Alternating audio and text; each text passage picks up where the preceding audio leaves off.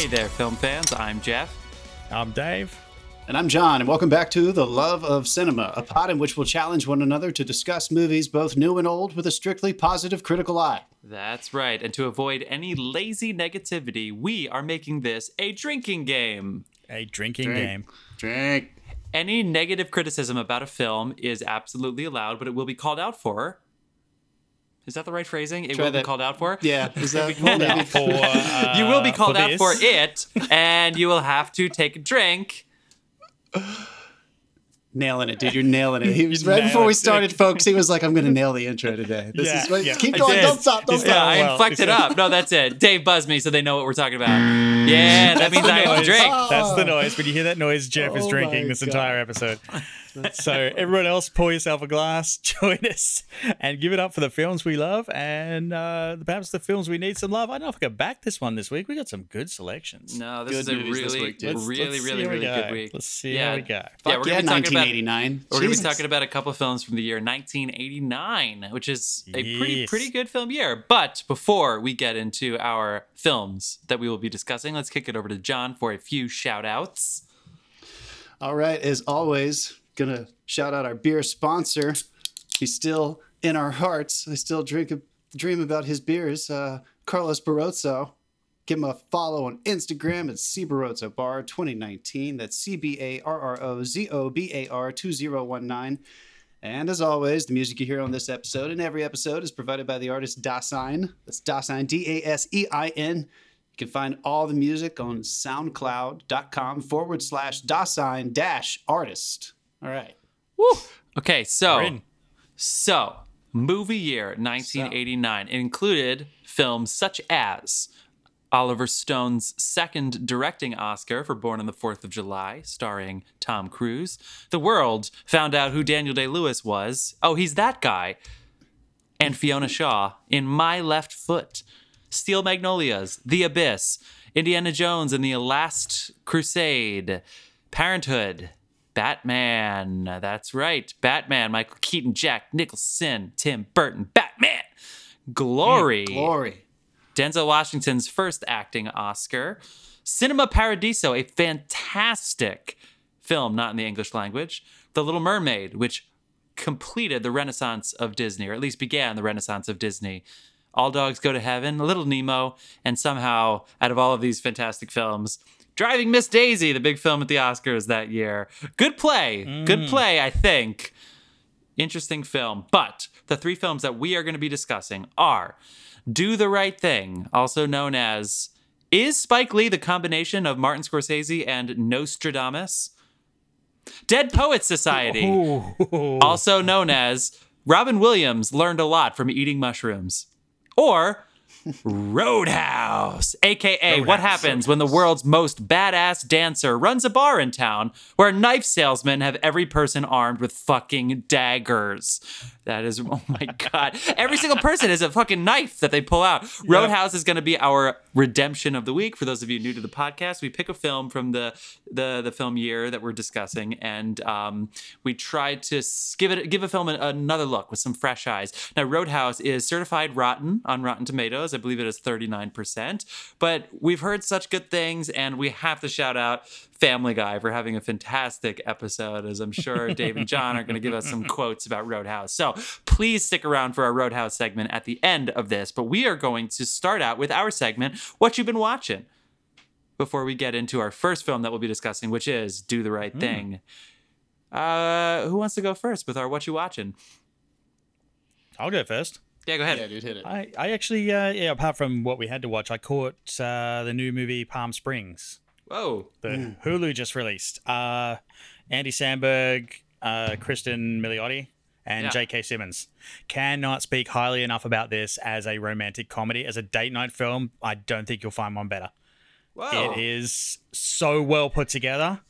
It's the one of the best new films of the year, in my opinion, so far. Dave, high praise. That- I mean, I know, I know that's not saying much, but like, because we haven't had a lot of new films this year, because everything got postponed. But yeah, it's it's a fantastic film. It's kind of it's similar to Groundhog Day and Russian Doll, uh, in that there's a time loop aspect, uh, Cool. but there's a couple of really really good twists on the thing to the point and they the, the thing i love the most i think is that they don't spoon feed the audience. Mm-hmm. So there is there are things that happen at the beginning of the film that you notice and you're like what's that about? And you don't get a payoff till 45 minutes later or 20 minutes later and you're like oh that's why that happened. Uh-huh. So it's yeah it's it's a, i really really cannot recommend enough. Also holds the record for the largest purchase of a film at sundance film festival by 69 cents 17 million 500,000 and 69 cents. 17 million at Sundance. I do feel like every year there's a new Sundance record, but like 17 million at Sundance is a lot. It's I mean it was worth it. Everyone wanted this film, I'm sure, cuz I loved it. Everybody that like we all sat down as a group and watched it. We were glued. It was it's very entertaining. Those two uh it's probably the best combination of like actor actress in a romantic comedy I've seen since uh I would say Fifty First Dates and uh the Adam Sandler Holy shit. uh, early stuff. Yeah. What Awesome. streaming service did you say it was on? Or did That's on have to rent Hulu. it? It's on Hulu. It's on Hulu. yeah, it's a Hulu original. Cool, dude.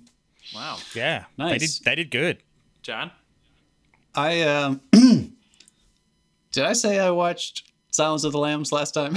Yes, These weeks you are all blending watched- together. yeah, so I think yeah. I finished that. I think I watched The Red Dragon. I know I said that, but I definitely watched Silence of the Lambs recently. I can't remember if that was before last week.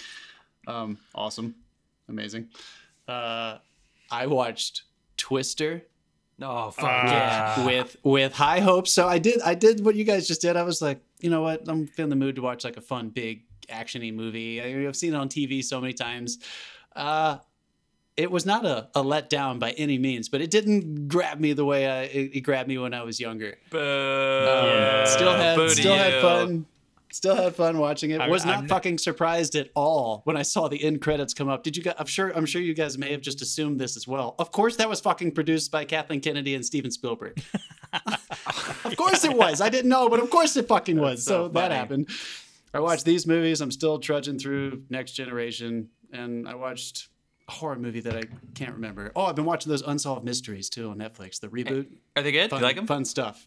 Fun stuff. Go shout out to one of our friends who listens to this. I won't say his name. Him and his lady are staying in the Berkshires right now. Episode five is about a UFO experience in the Berkshires, and I'm not fucking kidding. It happened like right next to where they are staying right now, like down the fucking street.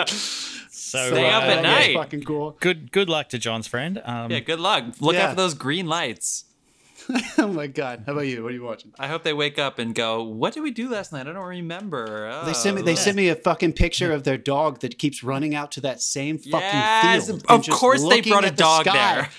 Yeah. Of course, it's fucking. It's Casey, dude. They're. For, they're Oh my god, we spoiled the name. Wait, that's so funny. Oh my god, he's probably eating that shit up too. Oh my god. Oh my god! First time he's had a Fun. It's beard good, in though. four It is well done. I did enjoy. The series is fun. Anyway, Um, shout out to Casey for being able to grow out his quarantine beard for the first time in four years. He had to keep clean shaven for his job, and now he gets a beard. Good for you, Case. Case. Case face, get a little having, some, bird bird. having a crawfish boil for you tonight. Okay. um, Where I- are you? I, I've had a pretty busy week, so I didn't watch any films, but I, I finished I finished the season of Queer Eye, which by the way, guys, is fucking awesome. All right, I don't care what you guys say. It's probably my favorite reality TV show. I did a um, I took a quiz and I'm Bobby, which I um, I shouted so loud. I shouted so so loudly when I found out that I was Bobby, which is awesome. Bobby is the hero of Queer Eye. Chloe and I both agree on that. what have you learned? No what have you learned from Yeah. from this experience? I've definitely learned that that show is way more of a um it's a it's like a um therapy session more so than it is anything else. Also with a lot of money, with a lot of money you can really get a lot of good Do renovations done. Yeah. All of a sudden people come home and they're like, "See, you should have been living in this house the whole time." And they were like, "You just did a full gut reno. Like like come on. You just did like a And they're like, "Look at you. You should be dressing like this." And they're like, "These sneakers are $280." Like, come on. I work at a bookstore. But anyway, I love Queer Eye. It's great. I also watched two episodes of Dance Moms and one episode of My Cat from Hell. Shout out to all those fucking This is not a great I did my homework though, which is fantastic. Yeah, you know what else? Is a you know what else is a great reality TV show? Hanging with fucking friends. Like seriously, Yeah. don't, don't watch this crap. No, Mike, come on, Dave, go buzz your fucking Oh. self. Uh, also, there's That's a a lot of prince- reality TV. Also, reminder: there's the um, expletive warning for everybody, because especially when we get to Roadhouse, we're going to be talking about some expletives. Also, over two and a half expletives per minute Do the Right Thing, the first film that we are going to be Yeah. talking about. Now, it has been 31 years. For those of you who are, everybody's probably heard of Do the Right Thing, right? It's it's probably Spike Lee's. I don't want to say it's his best known film, but it, it's like his signature film. I, I think it's fair. I think I, I would say that it's signature films. This is 1989.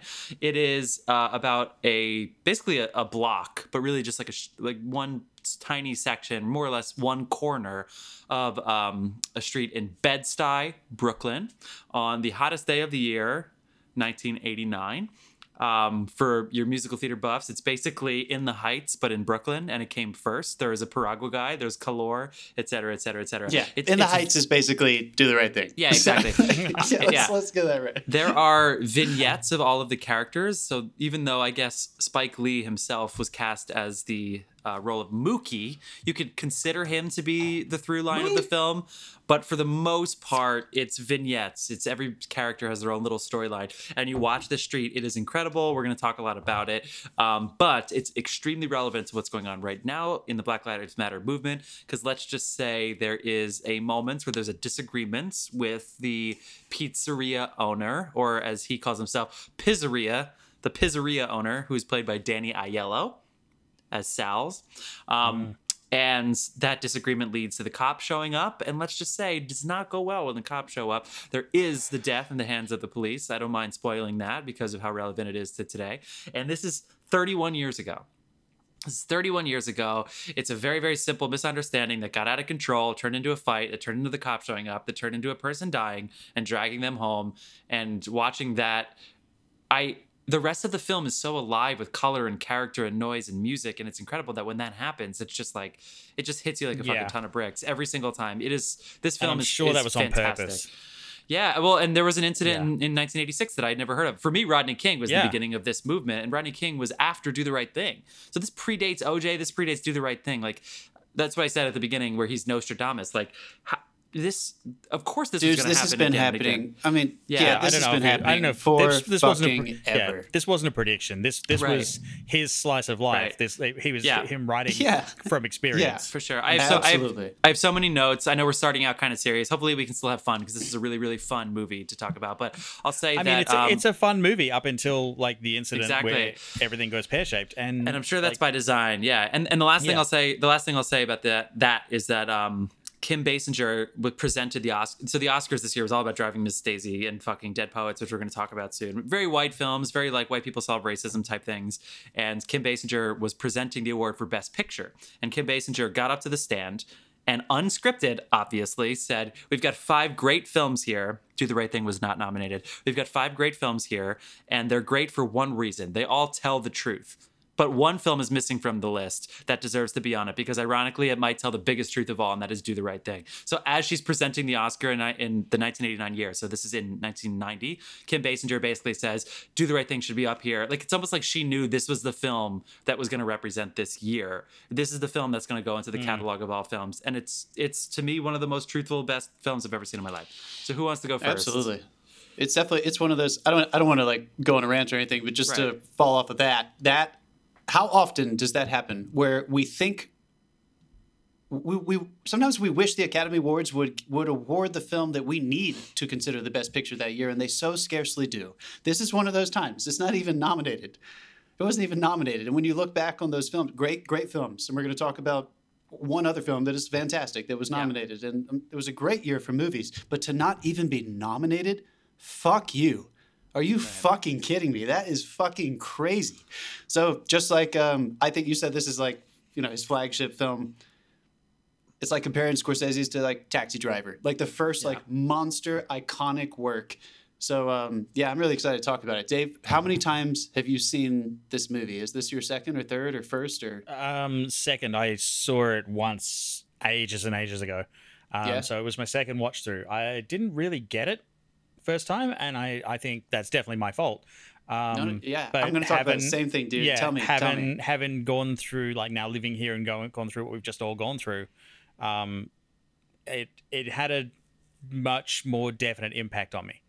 Yeah, um when i Yeah. yeah, i because i like i, I love this movie like I, I now like even something as simple as the interior lighting setups in the apartments and everything. Like I, having lived in New York now, it's like, yeah, I've seen those apartments. I love that the lighting in that thing just accentuates every little flaw in the room, but also manages to convey like the heat of the day and the oppression of the situation. That like you feel Yeah. claustrophobic in those rooms. You feel like compressed. You feel Yeah. trapped. It's a palpable, suffocating aesthetic, but it's Yeah. still got it's full of life. Though it's it's about to burst. Mm. The color. and then Definitely. and then The you, you know, like right? but in in the houses it's it's dark and it's like not as not as vibrant as anything else and then you go outside in the street and the street is life yes. Yeah. and that's when you get the color you get those wonderful like It's incredible upward- color. yeah the wonderful Ooh, upward wow. shots where they've just like they've managed to like not flare out the sky and capture like just all different perspectives of that New York street that fucking red wall behind the three guys on the Yes. corner. Yeah. Unbelievable. I mean, those three Unbelievable, guys. So sexy. It's like I mean, that is one of the amazing greatest- performances. Amazing performances in this movie. Those three dudes teach Yeah. you this is how you do small supporting actor roles. Those guys fucking steal it every time they're on screen. What were Yep. you saying, Jeff? wasn't I there mean- dialogue improvised as well Yeah, I saw that in the IMDb trivia. Yeah. A Um, lot of that to be right. I didn't. I didn't know that. Yeah, that, that's a great See, thing. Like all, know- all of that is improvised. I actually want to ask you about a couple filming things that we could we don't have to talk about the Academy Awards, but it probably is like an excuse for the Academy Awards critics to say something. But for me, it works really effectively. But in one second, Spike does this thing. He's he's an educator, right? So he he- he's always Oh yeah. He's always letting the audience know whether you want to or not um, you know that he's he's aware of what's of, of the education of film. Like he's not just flailing and he's not just doing what he wants. Like he clearly has the the technique. He clearly has the the um, education. And so for instance in um, the five bloods which we all i think those are, uh, john definitely saw it it it's very heavy with the apocalypse now references right? And then eventually sierra madre. But Apocalypse Now, it's like throwing it at your face. And then other aspects of the film, which is great. It's really, really fun. And this movie, for instance, it opens with a dance sequence with Rosie Perez. Rosie Perez is just mm-hmm. dancing to a Public Enemy song. And I, I looked it up online, but it's actually a reference to Bye Bye Birdie. Where the opening of the Bye Yeah. Bye Birdie film has a, a dance, and so this is basically like a modern local Brooklyn dance with with her Rosie Perez doing this to open this film and you have no idea what's about to go on even if you listen to this podcast you're going to watch this dance and watch the title scroll and you're going to go what the hell like this is what a what a weird and interesting choice but like That's clearly- exactly the reaction I had. What the hell? I, was I was Yeah. set to first time I saw that I was set to really not enjoy this film. Yeah but it's like and yeah, I, I didn't get it. I had no Right. idea what he was going for in that point. And then there, there's a play that came out in the 20s that's sort of known in the in the theater world called uh, Street Scene, which is based on a block in Brooklyn. In the tw- and it's written in the 20s, but it's basically the same. It's supposed to be like the 1800s, and it's similar gentrification. All these all these conversations, things that we're talking about today. They're talking about gentrification in this movie. They literally said Mm-hmm. the, that word. I'd, I'd never even heard that word associated with Brooklyn until They're talking about global warming in this They're talking about bro. global Yeah. warming, and those were the three In guys who are yeah. so quote unquote uneducated who had like grotesque names like Sweet Dick Willie, and he's talking about global warming, and you sit there and it's like these people are they're like Shakespearean clowns, like they're the most brilliant ones in the entire movie. Um, but back to the filmmaking of this, he does two things really really interesting that I'm curious what you guys think about that. Number one, he does a lot of handheld. So handheld, Yeah. if you if you what what that means is that when you watch it, it almost looks like the camera's moving in a way. It's not even, it's not steady. Whereas a lot of the other films at this time with maybe had more budgets or whatever, so it's a little bit more polished, a little bit more clean. Whereas when you're watching this, it does seem a little um, a little rocky, a little shaky, for instance. So there's a lot of handheld. Uh, and then the other one is a lot of breaking the fourth wall, which is very risky for a filmmaker to do, especially if you overdo it. So for this particular thing, because of the vignettes, it works so fucking well. But oh, the other thing I want to talk about is but the times that it's still, the characters are larger than life, if that makes sense. So the three things: push-ins, the, the handhelds, the the direct to camera, but also whenever it's still, the actors are never standing still. Look at Giancarlo um, Esposito, fucking Giancarlo Esposito. He is exploding all over the screen with so much life and so much. You would never do that in a film. Watch a TV show now, and it's like they can barely move without like f- fucking up the camera. So anyway, how did the filmmaking that seems it, it, it, it seems to maybe like an untrained eye that he has no idea what he's doing, but you know that's not the case. So how, what what did what did you make of that? I think. Well, I mean, he used he used so many great techniques as well. Like uh, I was actually having a discussion with someone just before this podcast on the phone about um, this movie, and uh, she referenced the double dolly shot that they do. Oh, yeah. where you put the camera and the actor on a set on a a dolly. Spike Lee shot, dude. Yeah. And I was like, oh yeah, and like I, I knew it was there, but I didn't recognize it for what it was at, at the beginning. And she put me onto it, and I yeah, it's it's it's almost like a patented thing that now that like people imitate. Yeah, I mean he. All right, so Ernest R. Dickerson, his uh, his DP, they went to NYU together, and just before we begin this conversation, let's just what, what spinning off exactly what you were saying. Spike cares about film pedagogy and film history, and he understood. I think at the time, even he understood because this was not his first film, folks, but he Right. this was the first one that he fucking nailed it, I think. And hmm. that shot was something that they have done as a signature move in all of his films and did it before. And they were talking about, even in this film, that one is always kind of a tent pole that they will remind themselves nothing we do can be unmotivated. So if we're going to try to have a style, how the fuck do you create your own style? Well, that comes from just developing your own voice. I think he understood whether he knew it or not. I hope it wasn't intellectual. I hope it was just them working together and realizing this is how you got to tell this story. The moving handheld stuff.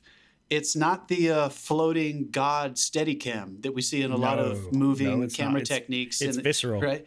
Right. It's visceral. It is the life of the street. It is the point of view of that street. It's kinetic. It has this- life. Yeah, and you're right, Jeff, I like you're it. essentially a resident of that street. Yeah, you get to go on the ride with them. You get to feel the music with them. There is always music in the background. There's a rhythm to the cinematography as well as the editing, which is also very, Yeah. very uh, kinetic and has a lot of life. And you're right, dude. When you said the stillness and the actors are coming to life, I know what you mean about those up close shots of Carlos when he's like yelling at the guy. That, that- that's a wonderful example. I also love. Uh, it's not a completely still shot, but it's definitely on a tripod. The slow pans right before the conflict in the pizzeria when you see Yeah. everyone in up close and they're all looking at each other out of side eyes and it's so still, but they are taking up so much weight in the frame. It helped build this tension, and all, all of a sudden you're uncomfortable because the camera doesn't have a life to it anymore. It's like the calm before the storm. So fuck yeah, these guys knew what the fuck they were doing. I don't know if you can say that this is the first time he showed any of those techniques, but obviously he nailed it. We're still talking about. t- You wanted to start this conversation with how amazing technically it is, and he made this whole fucking thing on a low budget on one block in Brooklyn.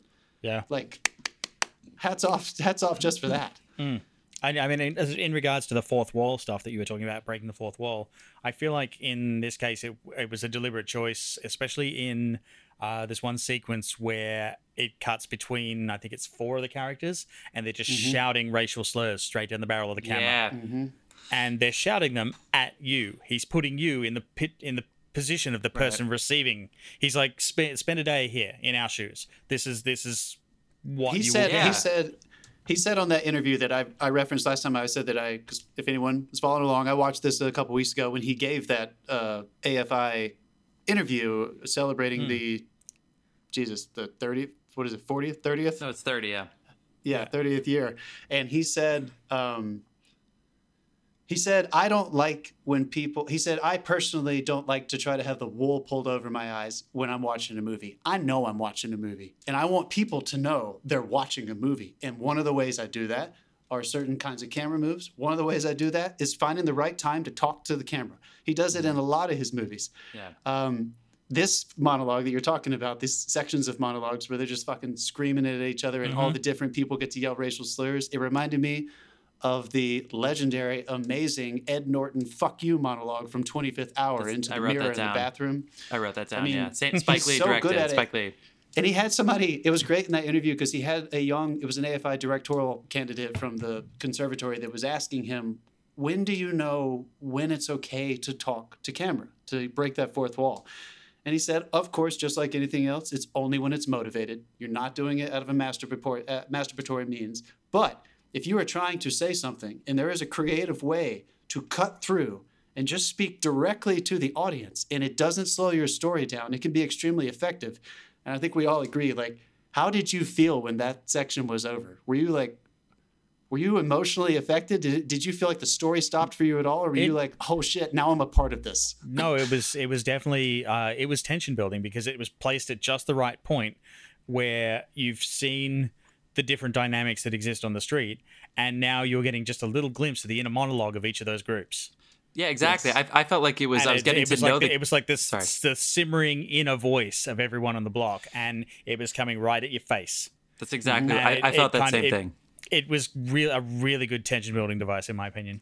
Yeah, because in What so many think, other Jeff, movies, they have to write their way in and out of stuff like that. And this is basically like, this is my subtext. This is what I'm feeling right now. So rather than having to pass pass it away or like try to write your way in and out of it, it's just right at your fucking face. This is what I'm thinking. This is what I'm feeling. I just want to say these things. And if we're if we're getting even more realistic about Spike and how well prepared he was for this film, you take someone like Danny Aiello, who was um, Sal, and he's you know probably the second biggest character of the of the movie after um, Mookie, played by Spike Lee. Um, so he owns the pizzeria. It's an Italian American pizzeria in the middle of black, primarily black, both Spanish and a little bit of Korean, Brooklyn, but primarily black Brooklyn. Um, and he goes back and forth where it seems you could tell that he has a short fuse and he's willing to pull the race card very quickly, which obviously is not okay. Um, but, you know, just to continue with his story. And you see all these r- people that just snap and, and as soon as they snap they go racist right? So so now we have this going direct to barrel the, these monologues that you're talking about. Racism straight to straight to the camera straight to the audience. Oh whenever i get angry i just shoot racism out. And that ends up becoming danny aiello's downfall in a way when he snaps at um, radio raheem and all of a sudden all the racism comes out. And you're like i know he's racist, but I, I I didn't think he would be. I didn't think he would be that extreme. I didn't think it would lead to such violence. And then as soon as it was convenient for him, he did the thing where he just started using the N word and you know putting mm-hmm. them down and, and feeling superior, which ended up leading to the cop showing up in the death. so I'm it's, it's a, it was a weird foreshadowing. I'm glad you actually said Yeah. that because that was the one thing that didn't really sell for me is at the end why does Sal snap so fast? And Yeah, it right. was it was a case of like I'd already been told why with the simmering monologue of everyone shouting racial slurs at the camera. So like it's there and it's sitting just underneath and no matter how nice But Dave, I agree with you're you. playing, I agree with you about It the was- it first was- time. it- yeah, for me it was a that was a really big like snap. The first time I saw it, though, I will shamefully admit this. I was younger. I saw this when we were in college, Jeff. So it was probably ten or fourteen Yeah, me too. That's something the years first time I ago. And I, I remember being a little bit. I wasn't judging it at all, but I remember thinking, "God damn, you know, I just don't think I quite understood why they did that." At the very end, except Hmm. for intellectually, I understood what he was doing with the story, but emotionally, it still felt kind of distant from me. So let's give our fucking hats off to Spike Lee for not sacrificing anything to tell this story. Uh, let's give it up to Universal Pictures. Again, he was just telling about telling some stories about how he met with some other major production studios, and they said, I remember Paramount said to him, uh, "We would love to make this picture, but what do you think about Sal and Mookie giving each other a hug at the end instead?" Or maybe he goes and grabs the trash can and he sets it upside down, gets up and starts giving a speech about unity. And he was like, fuck you, I'm out of here. Yeah. So Yeah. the risk and the balls he took for he made a movie that just speaking for myself, I didn't understand until 30 years after he made it. You know what I mean? Like completely understand it. I Yeah. did, so so hats off to that. Let's just give it up. He's not just an artist who was trying to say what he wanted to say. He was a young black filmmaker who was going against the grain completely, who, even though he was educated, most people did not want this movie to come out. There were critics. There was one critic who wrote, uh, Spike Lee has made a movie that is the. Uh, the same as putting a stick of dynamite under every black person's movie theater seat. Yeah, that they're going to start riots, that they're going to fucking, this is going to elicit tons of violence around the country. And it Yeah. took him that amount of time before we are all finally saying, this not, not only is this movie great critically and artistically, we're all finally, uh, well, a lot of us are finally saying this movie said something that we should have been listening to a long fucking time ago. And now I think we're all there emotionally. So it, it Hmm. landed even harder for me this time. I was totally on Oh, board this- and I yeah, was so was- affected by it. I was so, like I said, I was furious at the end of this film this time around. Yeah. Like I, it, it had very little impact the first time I watched it. I was a lot younger, and again, um, but yeah, this time round, nope, it, it definitely triggered something. But I, I love that, like, the and the thing that I, is really important is like this was definitely a film made to educate. Yeah. And even in to John's point earlier, where the studio balked and wanted the ending changed, it's like these are sadly getting pushed out by blockbusters. Like those films that are made to educate and those films that are made to not not just popcorn entertain, you walk out and forget it five seconds later. Don't get me wrong, they're great. I'm a big fan of them, but they're getting pushed out by these big tentpole billion dollar blockbusters because they Yeah. can quickly recoup their money. And that's why I think film festivals that hold a distribution market are so important in this day and age because it's the only way these films are going to get seen. And we need to not stop making these films because, like, nothing else really is educating at the moment. Yeah, Right. completely agree. And we need producers to take chances. That guy, I, I wish I could remember his name. This is Universal Picture who who uh, distributed this and was the you know the ultimate production company.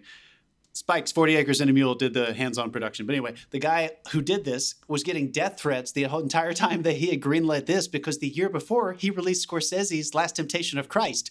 So this guy for like two or three years security, in a row yeah. had everyone trying to fucking kill him. And he was saying no this is the fucking point. So this is not just getting on our high horse of artists. We need everyone who's involved in this industry audience members as well responsible audiences. We need to go see movies like this. We need to be renting movies like this. We need to let them know that this is how we're going to play a role in this shit we want to see more of this stuff and dave i know what you mean about how this is important and i learned something but this is also super entertaining, wasn't it? I laughed Yes. a Oh lot my in God. this Yeah. movie. So many the complex. first half of this are so movie is hilarious, Yeah. dude.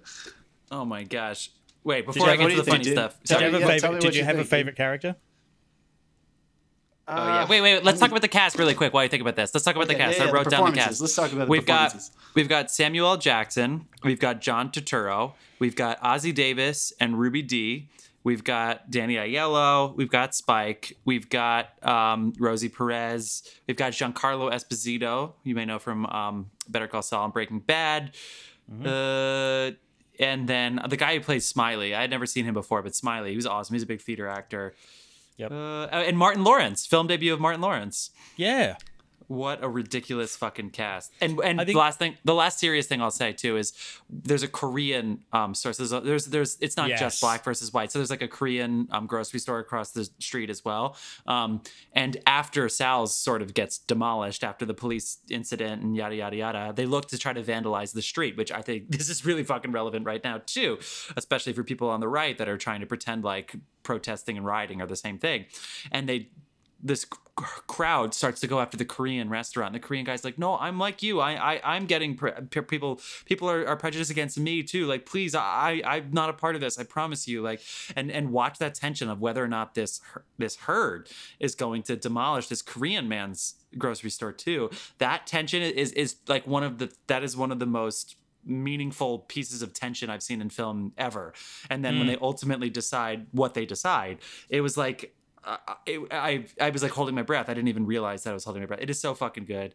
I feel like I'm not getting buzzed enough, so I feel like we should. we No, should no, say that- some of no, that's to- my that's my favorite. fine. Let's all let's all take a fucking buzz for not watching this movie more until this Yeah, fucking exactly. year. How about Yeah. that? Let's all buzz this. You know what? Come on, yeah. Yeah. And let's buzz let's buzz all of our friends of like the white fragility market who weren't including this in the films of what to watch. Like this film was Yeah. 30 years ago. Like we should be watching this and going, I cannot believe this was 30 years ago. It really mm, feels like yeah. it was made yesterday. It really, really, really This is does. a once a year film. We should be wa- the buzz I mean, again. I think we should be watching I, this more. I, often. I think that I think that was one of, like, but that's one of the things that made me so angry. I think when I when I watched it because it was like it's 31 years later and we're still in the same fucking place. Yeah. yes, That was the Imagine- do you first imagine thought. That was the first thought I had, and I was like, oh my god. Spike Lee must be pulling his fucking hair out. Imagine how he and any person of color Yeah. must feel right now. They made they're literally ahead of I the can't. time. They made. I something can't like imagine this, how they feel. and we Um, fucking needed we fucking needed a video murder in 2019 to make us think, oh, Yeah. you know what? I finally understand the end of that movie that was made in 1989. Which really isn't even the first video murder we've seen. We've all seen other video murders. We've all seen Eric Yeah. Gardner or anybody else. Like God. Well, it tackles that complexity, that that invisible thing that you- you're still hearing it playing out on on the right right now, which is that uh, association with the looting and the violence and everything. That there is, for, for some reason, it seems, for lack of pardon the crude words, black and white. How you when do we jump to violence? And I feel like this movie tackles the it, it hits the bullseye of how there is no black and white issue there. It is perfectly gray because it is always on the fucking table for people who are put in that position. It is never an option to not have it complete on the table. They can't. What would have fucking happened at the end of this movie if if if Mookie would have tried to to just rise above it and walk away from this? You know what would have happened? The same fucking thing would have happened next week on the next hot day. So I don't know, you guys. I, I was Yeah. very ashamed of myself when we were when I was watching this again because it really it could not have been clearer to me that Right. uh, I respected this movie, but I don't know if I got this movie until this year. The way the way it landed for me, and I'm glad hmm. you guys you're saying you kind of feel. So the same yeah, way. I, I, th- I feel like we should definitely recommend that everyone give this movie a watch. And this may do. actually be the first segment we've done on this show where a se- like a buzzer didn't go off specifically. Wait. I'll give you. I'll give you a buzz. My favorite line in the movie is when um, Spike Lee walks out and Jehovah's Witnesses show up at his door, and he just looks at him and goes, "Oh hell no!" and he just walks away. So we can buzz. That's not a buzz. away. That's perfectly come on. acceptable. And those church I- I ladies will- were like, "Oh, I will- oh, fuck yeah, you." I will, I will, I will tell you though, like, I'm sorry, but Sal's Pizza looks fucking horrible. Yeah, Sal's Pizza looks bad. You're right. It doesn't Sal's look good. Those does look people bad. deserve better than that fucking shitty That's, pizza. that's right. it This does not movie, was, this movie good. was made 31 years ago, and the only Would thing we can find wrong with it is one prop. Would you Would you eat there if you saw John Turturro and his brother getting in a fight in the back room of the pizza place on the hottest day of the year? If you knew, if you were there and you just heard two dudes just like fighting for fun in the back, would you walk out? I think I would. I think I would have yeah. joined the Who- boycott. real fast. Real Dude, I fast. walked, don't I walked into a McDonald's the other day and no one was wearing face masks, and I walked out. Yeah, exactly. Yeah, fucking yeah. Wear your fucking mask, people. No, Uh, it wasn't. The, it was the people on. in the kitchen. Jesus boy. Christ! Yeah. Oh my god! I was Come out of on, there. I was like, oh no, God. Oh my god! I wonder. If, anyway, I wonder. Yeah. Uh, I don't want to leave this without asking because we were almost we almost asked it earlier. What are your favorite performances? Your favorite character, favorite performance? This is some amazing acting that's happening in a very stylized piece. There is some amazing acting that's happening around this. Who stuck. I- out to you? I Who's really your dug the mayor. Oh my god, dude, Ossie me too. He's my favorite. Yeah. Yeah, that is. He was my favorite Ossie role for sure. Second was- choice. It's so you see this in film all the time. The first choice was um was um oh fuck I knew it was gonna escape me. Um the voice of Darth Vader. James L. Jones. James Earl Jones. James was Earl Jones play is the first Wow. choice. Yeah, but but Hmm. but the Ma- Demare is married to Ruby Dee in real life. Um, so that worked out really Fantastic. well for Ossie. But Ossie was, was- fucking awesome. That's my favorite Yeah. character as well. Ma- but I, everyone blew me away with performance wise. I'm not gonna say he was like the best actor. I think everyone was great, Right. but that character r- really stabbed me in the I like- heart. I was very touched. I like Hmm. I like Giancarlo Esposito as um busting out uh, busting up. He the way he Yeah, does bug, bugging out, bugging, bugging out. Sorry, Bugging sorry, sorry. The way he does the Jordan sequence when his, which also came up in the um Yeah, the Last oh Dance God. documentary when his Jordans get smudged. It's like it, it is a vignette that is caricatured in the most perfect way. Their body movements perfect. when he's freaking out on the white guy that like bought the brownstone next door but smudged his Yeah. sneaker. And it's like you bought a So brownstone, good. just buy him a new pair of sneakers. You just smudged his sneakers, and oh my god, it was so fucking funny. Yeah, Giancarlo for me. I didn't Yeah, recognize him at first too. Uh, everyone was great. John Turturro was really fantastic. Spike did a pretty good job. Spike acts a lot in a lot of his early movies. I like him as Yeah. Mookie. He didn't bother me at all. Same. I just want to give one quick shout out to my brother. Reminded me of this. Uh, hey Arnold does an episode that happens on the hottest day of the year on their block, and it ends with them taking over the ice cream guy's place. So total shout out. Hey Oh, Arnold, right Brandon, thing. shout out. They knew what was up. Great All movie. right. Please Oh go God. watch this movie, folks. Yeah, Rent this movie. It's get not available to stream anymore, but it's worth renting. It is Do worth the yourself a rental. favor. We had to. Sit we down had and watch to. it. Enjoy yourself. All right, we're gonna be right back with a little Dead Poet Society starring the one and only legend Robin Williams. See you in a second.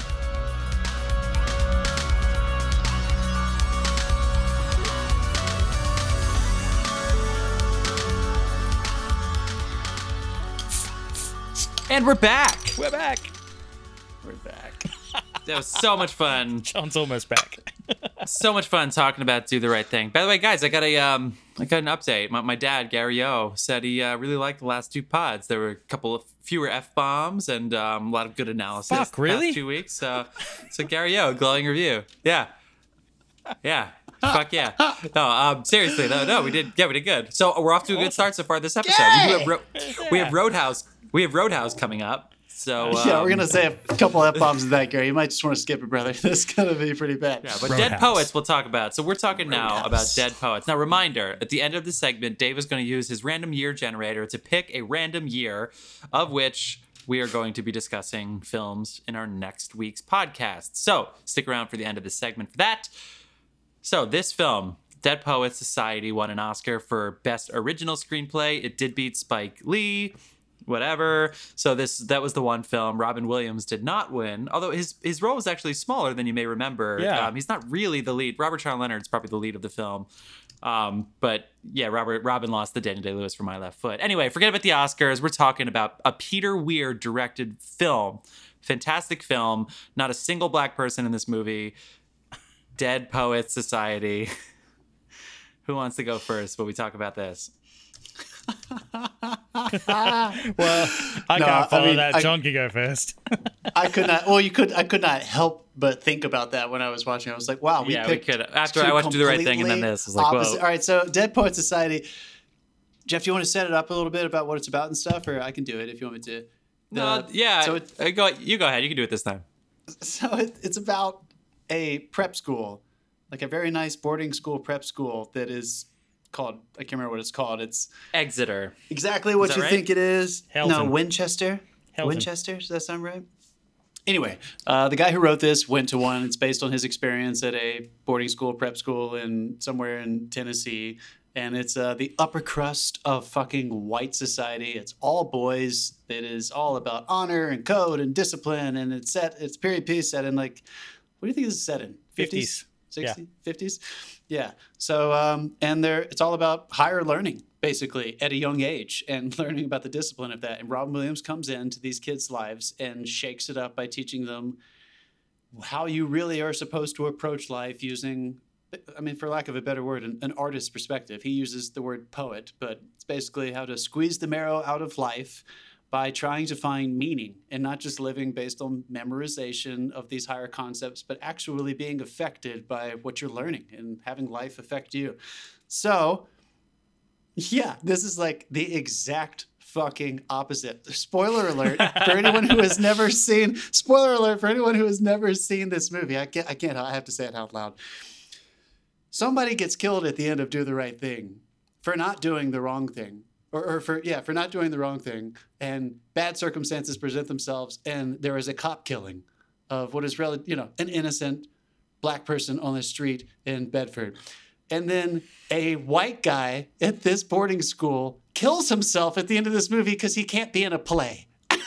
I mean, it's just like I could not stop. Like, it's a great movie. I'm going to praise it for the rest of it, but I could not stop laughing at the fact. I fact. kinda like, forgot about is it. there Come anything, on, is there's there a little anything bit more more white that. privilege than than suicide over not being in a fucking All right. play? Well, okay. I'm not even you're, gonna you're buzz you for not that. wrong. Oh I think you should get a buzz for that. Eh, Okay, hold on.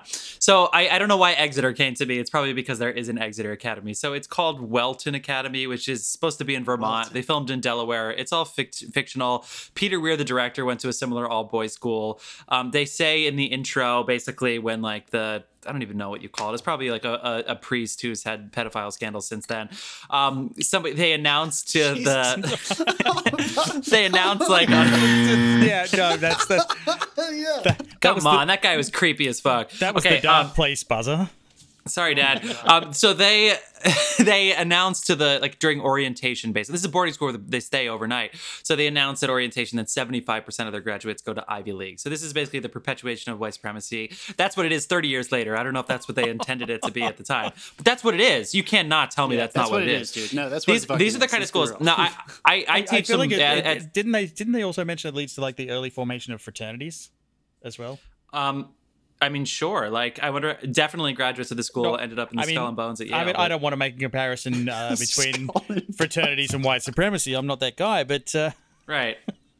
Well, should we talk? Oh wait, God, should we dude, talk? so should we talk No, let's- yeah, now? let's go there. No, hold on, hold on a second. I'll, I'll, I'll- I'll remember that thought that I just had. So anyway, Uh-huh. so it's it's about parental pressures, right? So obviously, this is very different their pressures when they're at a school. For- In 2020 terms, I'm just going to guess with a boarding school, the, this school is somewhere between thirty and forty thousand dollars a year to go to per kid, uh, at least in 2020. Easily. Probably Easily. probably Yeah. forty thousand dollars a year for for high school, right? So that's not even including when they get into Ivy League school and they don't have financial aid. So obviously these are people who are very well off. Now this particular kid, Robert Sean Leonard, who's fucking awesome in this movie, by the way, he is roomed with Ethan Hawke, who is the shy kid, So good. and they're really fantastic. But it's very fraternal. A lot of friends hanging out, and they have a lot of like study hall. Um, and they um, have a lot of it's very rigid their learning because it's proven right it's tried and true and it's proven to get them into uh, upper graduate schools or whatever or not upper graduate schools but elite schools which is the whole point yada yada yada the perpetuation of whatever but then Robin Williams comes in, who is a former graduate of this institution, who has gone off and now he's an English teacher. There's a lot of yada yada going on with Robin Williams. And they do something really clever that you could say, it- it- but I I had a couple other ideas of what this is. But Robin Williams, you never see him alone, with the exception of about 10 seconds before Robert Sean Leonard goes in to say he, you know, his dad is giving him trouble with the play. And then about five seconds after he finds out about the death. So, but you never see Robin Williams alone, which is really interesting for a quote unquote leading character. In 2020, they would definitely put him in the supporting category. It's not about the Oscars. Anyway, so he tells them about when they were younger, like poetry. The whole point of poetry is so that you can. Ex- Sorry, the Jeff whole point of an poetry. earthquake. I had Jeff just felt the poetry. He just felt it. So po- poetry is to remind people why Can you feel we that live. poetry, Jeff? Oh my god. anyway, so the kids Left find hand. out that he was in this um he was in this club when he was in school called the Dead Poets Society.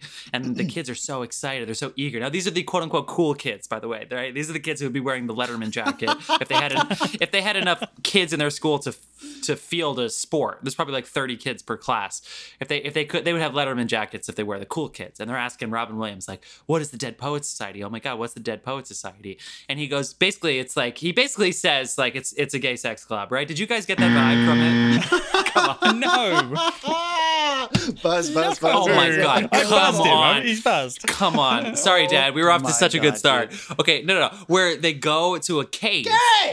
They go to Yeah, a cave next son. to the lathe, and I think he said something like where like the the the pulse of poetry like drips through their soul and like it bleeds through their body and, and they their just tongue, become yes. alive with poetry and stuff. And it's just very you know, I, I'm I love poetry. By the way, poetry is fucking great.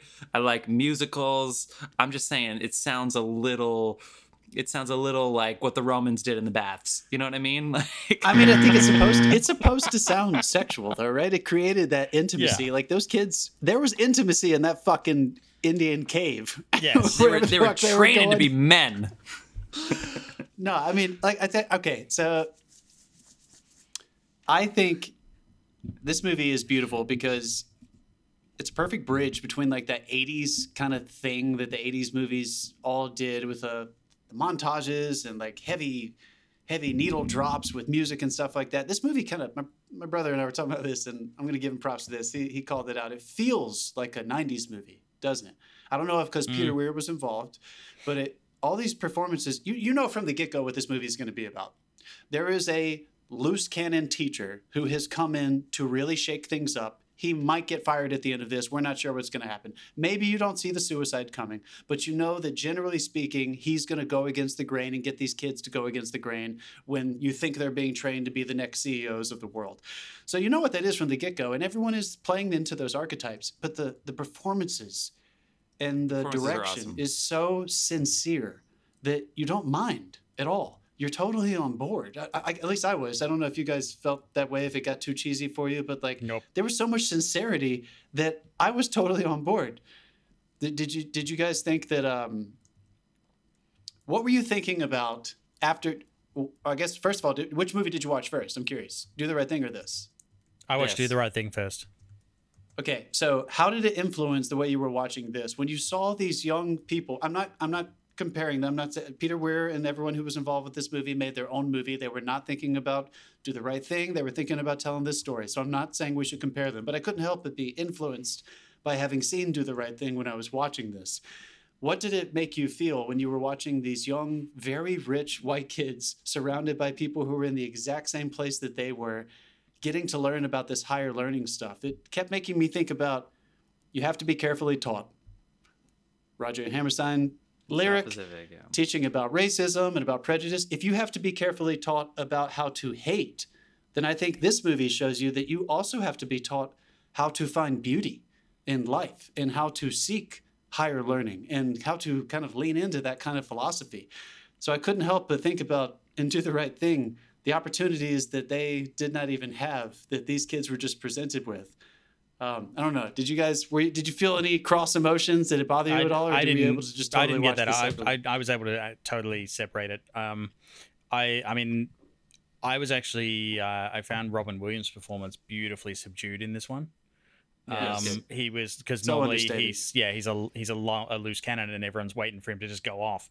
But even when he obviously improvised, it was just kept down. I did have one joke that I wrote right at the beginning of this uh, when it like we got to the first shot, and I was like Dead Poet Society or low budget Hogwarts.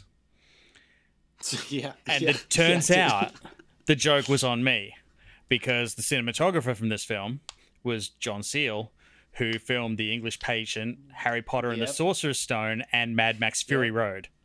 What? Yep. Right? John Seale's a boss. Dude. He's his establishing even his establishing shots were beautiful. Like this whole film. Th- is that one where he shot- where that guy rode the bike down through the birds. Yeah.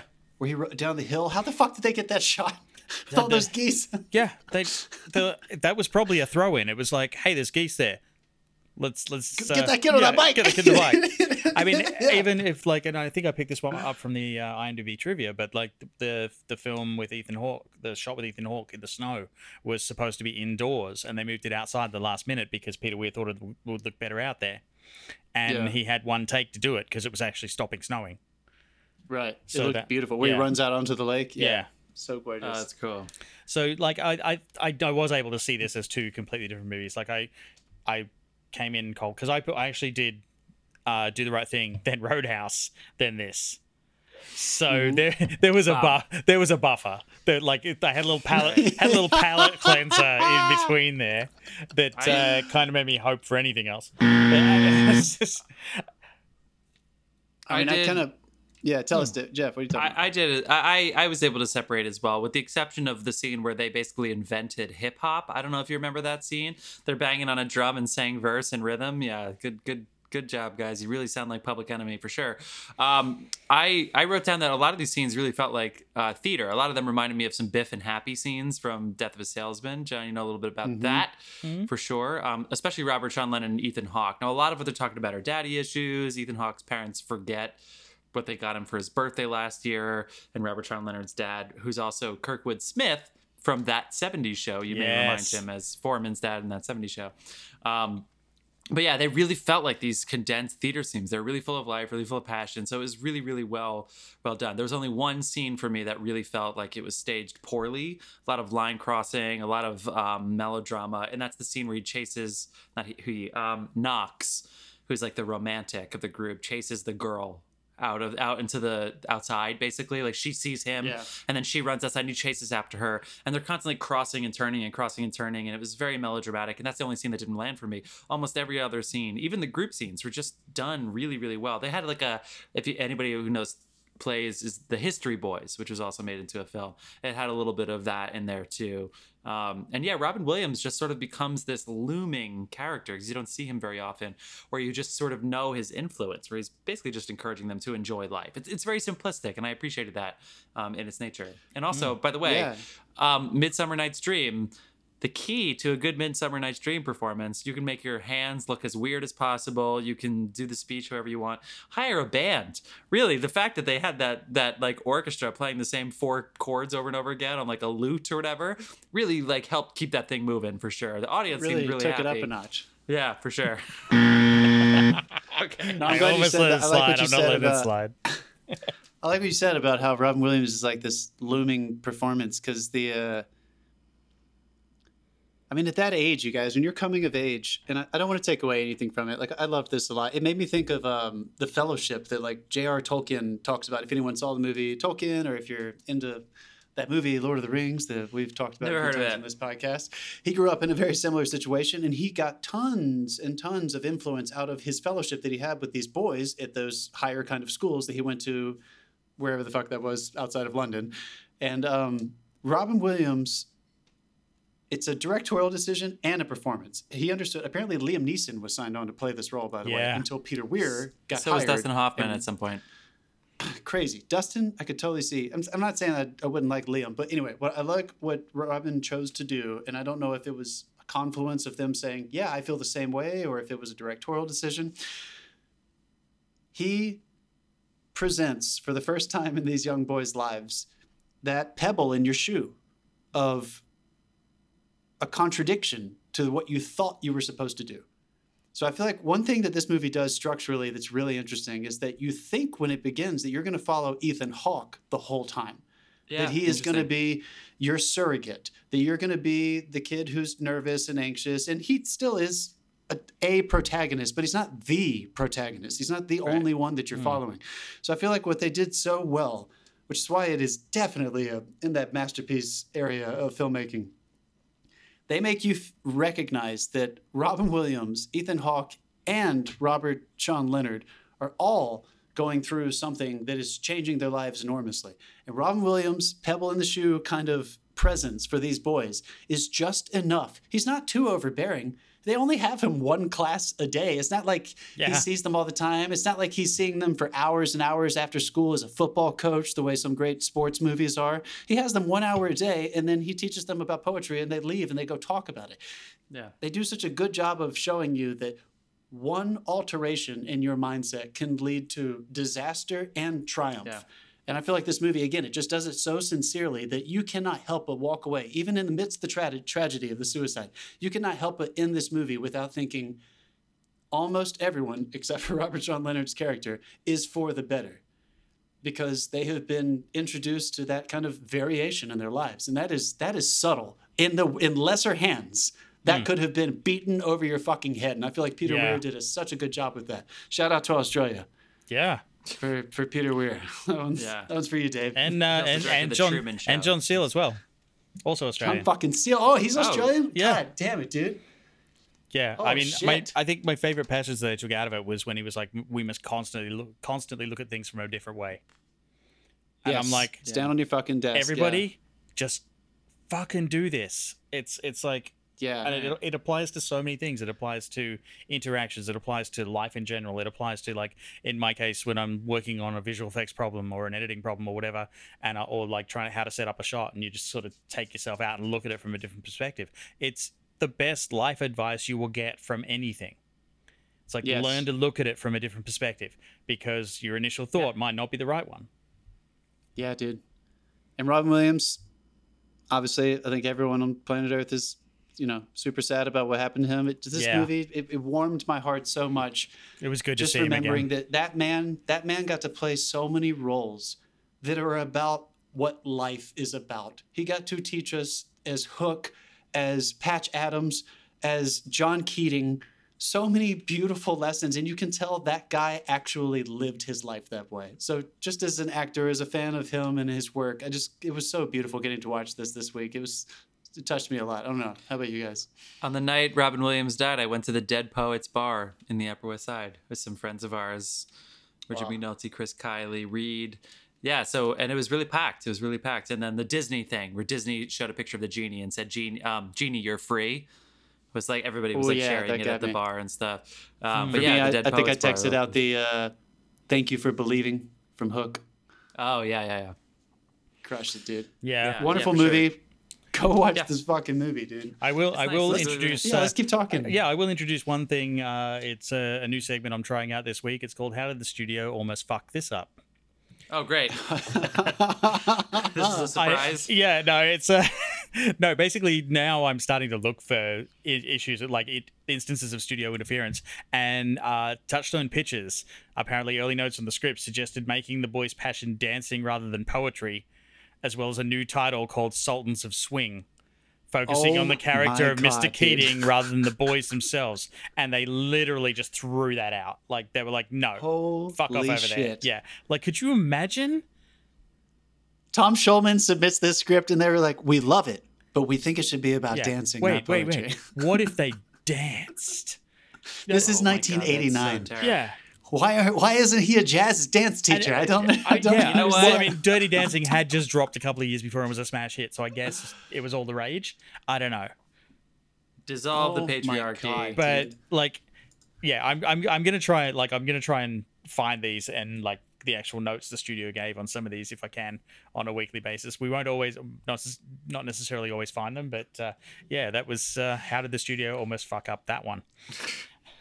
Yeah, that, that would have done it. Salsa. Imagine this is about salsa. Yeah. Oh my god. What's your? Uh, Did you guys have a? Did you have a standout um, performance from the young guys? Did you have a standout scene? Is there something that has kind of been resonating with you? Just quotes or anything? I think you know. I I actually. I'm not hard on Ethan Hawke at all. Ethan Hawke's awesome. He probably could have an Oscar for a number of things, including Boyhood. He, I thought he was great in Boyhood, but this is Yeah, a he was. really, really great Ethan Hawke performance. I mean, Yeah. as subtle and naturalistic as the Before series, I guess you could say. Um, but he really didn't push. He didn't try to fight for his spot in the limelight or anything. But he also didn't sulk. Like he did a really, really nice, very three-dimensional introvert, and that's really difficult to do, especially in a movie where you're surrounded by extroverts. Like he did a really, really, really nice job. Ethan Hawke really stood out. But Robert Sean Leonard for sure is the basically the lead of the film. Amazing. What about you, Dave? Yeah. Well, as far as I'm concerned, like there wasn't a bad performance in this film. I feel like Peter Weir pulled everything he needed to out of every single person that was on camera. Right, that's true. Meeks was so funny. Mm-hmm. Yeah, I did like. Yeah. Uh, I it was. Uh, I can't remember where I read it, but uh, they actually got the boys to room together before the shoot. Yeah. To generate the Yes. camaraderie, but then Ethan when, Hawke has when talked he- about that. Yeah, and when he commits when he commits suicide, that guy was gone from the set. Oh my god. Wow, because, they removed because, Robert yeah, Sean because they filmed the they they shot in chronological order. So when Yeah, they got to that, when they got to the suicide scene, he was offset. He was gone. Man, So they actually Ooh. they had an actual loss. That's cool. Wow. Yeah. John, what about you? I uh, and I agree with you. I think Jeff, I, I'm glad you pointed that out because that that there are a couple scenes in here that feel a little over directed and they're they're they're just not as good as the rest of it. The way the, the yeah, That's yeah, true. yeah. No, that's that's the pod. That's the pod, but it's true. Um, there are a few scenes when the guys are talking to Knox about the girl that feel a little like maybe they talked about girls like that in the 1950s. Maybe maybe that's how they they Yeah. talked about the idea of flirting and stuff. Uh, there was one before he called her that got me a little bit. When he sees her outside, I felt a little bit like, oh, this is kind of weird and feels a little performed.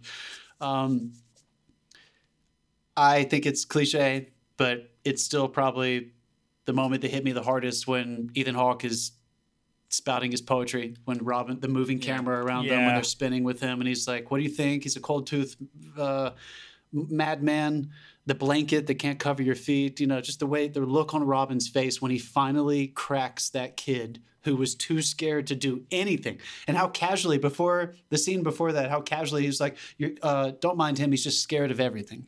He's scared of everything, and he doesn't think he's worth anything." Did you notice in Just that? how- Did you notice in that scene when he was struggling, the camera was spinning around him, but the second he found his footing, the camera stopped and they Boom. spun. Yeah, cool. Yeah, that scene is a fucking masterclass in how to show Yeah. character. Because again, like he's you're right, playing an introvert. Like, how do you show who an introvert is without playing into like, oh, this person doesn't talk very much and they're still.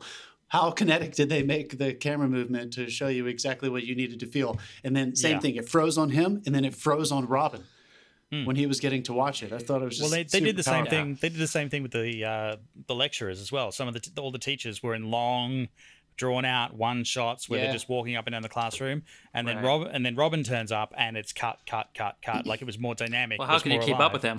Yeah. they say, Robin, we miss you. You left frame. We got to get you a pickup. Um, what do you What do you think? I do have one suggestion. The endings of these movies are always sort of up in the air, which I guess is good for them because it kind of leaves you kind of thinking and wanting more. But um, for those of you who haven't seen this on TV a million times when you grow up, at the end of the film, they, Robin Williams goes to get his stuff because he's leaving. Um, and the kids all, you know, try to stand up on their desks to show their solidarity. Wouldn't it be more powerful if they all started like reciting poetry or something? Maybe that would be too cluttered, but they all just said they just stood on their desks and that was it which is nice. But like for me in 2020, I'm kind of like, yeah, but that didn't accomplish anything. Do you know what I mean? Like except for saying like thank you. But Robin Williams sort of already knew that. Like I wish it proved That was all that they he had taught them left. something. I know, but I wish they proved that he they, that he taught them something. He But did. Instead, they basically just said thank you. Oh, I think it He did. did. I He think did. it did. I don't Yeah, know. he he stood on. They stood on. Their I was going desk. to mention. They, like, I was like, going they- to say, my they- maybe the other teacher is screaming at them to sit down, and they're like, "No, fuck you! I'm standing on my desk." They're thinking they for have the- seen thinking for they themselves. look at the world differently. Yeah, they look at the world differently now, and I love the last line. It's just "Thank you, boys." Cut to black. Great. That's, Yeah. it's like that's all anyone got out of this. Who knows what happens to everybody's lives after this is All right. over? A teacher got through. And then those kids' lives are changed. They're probably going to get expelled for standing on their desks. But Yep. who knows? Wow. Right. Okay. Cool. Okay. Good. Got me talking about that. But Dead Poets is great. We got to move on because we need to save some time for Yes, we do. Roadhouse. so, Roadhouse. Dave, let's uh, do the generation here. Huh? Is that not it? No. Yeah. Let's do the. Let's generate Let's- our new film year for next week. Bring up our random number John generator. Keating. Ma'am, Okay, so I really hope we have some good films to watch for next year, and they better be on streaming. next year, the next year we're gonna do dramatic. I like dramatic. 1973. Oh shit! Oh my God! This year, Oh, I'm guys. excited. Oh, I'm so Before you do excited. anything- from the 70s, dude, I'm excited. We're going to be right back. We can't wait. We're going to fucking talk about all the movies of 1973. We're going to take like 15 minutes and then we'll get back to you in like 30 seconds.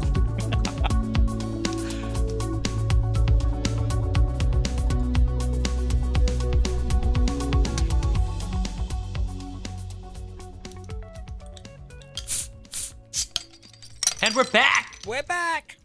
Ah!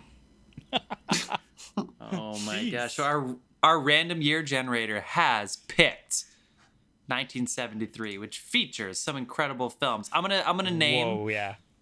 I'm gonna name my favorite category at the Oscars of all time. It is it it just narrowly beats out the best supporting actor of 2012 category in my mind. Here we go. Best actor for the 1973 film year: Marlon Brando, Jack Nicholson. Dude, you can't buzz me in the middle of my bit. Fuck. Marlon. Brando for Last Tango in Paris, Jack Nicholson for Last Detail, Al Pacino for Serpico, Robert Redford for The Sting, and the winner, Jack Lemmon for Save the Tiger. Now, those are five Hall of Famers right there. Now, there's no De Niro in there, there's no Hoffman, no Hackman, but that is a really fucking good year. We're talking about The Way We Were. Uh, Paper Moon is a surprisingly good film. We've got American Graffiti. We've got uh, Cries and Whispers, Exorcist, The Sting, the Last Tango in Paris. What other movies did you guys see? Oh my God, Cries and Whispers came out that year? Yeah. I didn't see that on my list. Holy shit. Fuck. Can we switch one of our movies to do that No. one? No. We're not going through that again. so Al Pacino was not nominated for Serpico? Is that what you're saying? He what? He was. He was on the list. He was. Yeah. He was. Oh, okay. Shit. Anyway, so we're gonna tell Uh, you which three films we pick at the end of this. Oh, Robin Hood. Did you love Robin Hood for sure? Yes. So I did. Robin Disney's Hood's great. Hood. Uh, the Long Goodbye, Robert Altman. oh yeah. Westworld um, came out that year. Westworld, Michael Westworld? Crichton's Westworld. Yeah. Yeah. Uh, there were there were two others that we were just chit chatting about that I can't fucking remember. Yeah, fuck Anyway. it. We're gonna move on with our bit segment. Okay, so now we've gotten to our redemption podcast. Or was it really that bad? We are talking here about Roadhouse. Roadhouse. Oh my gosh, this is Patrick Swayze, not too long after Dirty Dancing. And he is a cooler who's basically the head bouncer of a bar who gets like paid way he gets paid so much money. Holy god, ah, he gets paid he's like $500 a night cash. In 1989, what? was it How much were the beers they were buying? 5,000 up front, 500 a night, plus you pay medical. Yeah, plus his medical bills, which apparently are expensive. Yeah. I mean, so he goes to um, the middle of a bar in shit. I can't remember now. Missouri, Illinois. My, I don't have my notes up. They, they close Yeah. on me. Um, here, I'm going to give you the tagline, all right? Here are the taglines Hired to tame a rowdy Missouri bar. Have my answer there. A PhD bouncer, Patrick Swayze, romances a doctor, Kelly Lynch, and tames the whole town. Wait, here's another one. Dalton lives like a loner, fights like a professional, and loves like there's no tomorrow. Oh, also, Oh, they- within the first they- like they minute, marketed the wait, shit out of this one. Within the first minute of this film, somebody kicks a girl in the crotch on a stool and like knocks her over. I mean, it is it is absurd. Dave, do you want to do the do do the thing here? Yeah. On that note, let's fucking go for it. Yeah, I mean, Here's a uh, little bit of look- the trailer. look, just just to give you an idea of what you're in for, this this was the trailer that uh, described the movie back in uh, in '89. He may be hard to handle, I keep talking, you're gonna go off thinking I'm a nice guy. I know you're not a nice guy. but he's easy to like. What's the matter, Dalton? Don't you like women? Worst I ever had was wonderful. He's not what you'd expect. I thought you'd be bigger. They literally gave away all the best There's gags in the film. you can count on. He's the best friend a good time ever had. Okay, okay, look, I'm gonna stop it there. I'm gonna say it's, it's the best friend a good time ever had. What the fuck? I'm looking, I'm looking at one of. Here's the tagline I just found. Uh, in reference to his success in Dirty Dancing, the tagline is "The dancing is over. Now it gets dirty." Oh does it say? Does it, does it say who wrote that? Because they can drink. Oh my god, that is so. Funny. There are this has this has truly one of the best like final death lines of all time. It is one of my favorite villain lines of all time. I'm gonna go ahead and spoil the villain line. Sorry, Dad. Here's the one of my favorite villain lines of all time. I used to fuck guys like you in prison. Oh my god, I know that line. I was like, where did that come from? Yeah. Oh my god. Even their office meetings had a fucking knife fight. Literally, they were just like at the bar, like in the office. And they're like, we need to talk about um, the management that's going on here. And they're like, yeah, I just don't think it's working out between us. And he goes, oh yeah. Boom! Like multiple knives came out in a fucking office fight. Um, he loved to read. He did a lot of Tai Chi. Here's another thing I'll say. Um, they have so many broken glasses in this. Like, I guess everybody's just drinking bottles, right? Nobody's getting the five cents back on their deposit at, in Roadhouse. Also, how many tables do they have? So they're all high top, like, you know, circular tables. And every single night, every single night that we saw in this film, at least one table was just decimated in half by somebody getting just completely body slammed on it. you can only throw someone into a high top table. That is the rule in this movie. All right. So let's talk about the plot of the movie, I guess. So Patrick Swayze goes to this new bar. He's he's gonna run it his way, which includes being nice to people, I guess. and then it turns out that the town is basically run by a terrorist gangster organization. So he basically has to like be the protector of the entire town, and people wonder what he's in it for. Um, he's also best friends with the band, and the band is fucking awesome. It's the lead singer, guitarist is a, this blind guy that plays these covers Uh, all night. and That's that's actually the awesome. that's that's the Jeff Healey band. It's the, The Jeff, Jeff Healey Healey band. band, yeah. yeah. It was the Yeah. first time I'd ever heard Jeff Healey band. I I, I listened to was them so from that point on. Um, he also does still have his uh, signature Patrick Swayze half mullet, which I do really wonder how that how the little trickles of hair feel on the back of his neck, just like those little tiny trickles in the back of his I mean, neck. there. from from the look of everyone's hair in that film, fucking rock solid. You could cut paper with it. I think it feels. Yeah. I think it feels amazing, Jeff. I think that's Shout how it out- feels. Shout out to Sam Neill, who plays his uh, friend from the old bar, who kind of follows him to the new Sam where Elliott. he's working. Sam Elliott, not Sam Yeah, Neill. Sam, yeah, Elliott. Yeah, he's not he's not a velociraptor. He's awesome. He also gets a good crock shot in there. You're right. He also gets Sam Elliott. Sam Elliott gets a good crock shot. Crotch shot. In Whole this lot film. of good crotch Um, shots and jeans in this a lot of movie. good. Serious, seriously, was everybody going fucking commando in this film? Whole lot of Oh, yeah. bulging in this movie, you guys. There is a whole lot of Wrangler bulge. Just so you know. not great. Does not treat the women particularly well, with the exception of the female doctor. But every single woman at any point could just like rip her clothes off and start either dancing or fighting or something. like in this Yeah. movie. For I- no honestly, who adequately shit about- explained reason. Who, who cares about the This plot? is what you I wrote had fun, down. right? This Yeah. is what I wrote down so for this fun. movie. I wrote down I wrote down five things during this movie. Mm-hmm. Tai Chi, monster Yeah. trucks, Yeah. philosophy, parentheses, man's search for faith and that kind of shit. That's a quote. Yeah, that's about right. That's a quote. Another line, uh, nobody ever wins a fight. That's his philosophy, you guys. And Yeah. take down by a taxidermy polar bear. Yes, that that. Also, the way he does it, it's like a full Austin Powers, where the guy sees the truck coming and goes "No!" for like ten seconds. That that bear is falling for minutes. It's falling Yeah. for so long, and that guy just like long. He's a ninja. He's a ninja philosopher, cooler.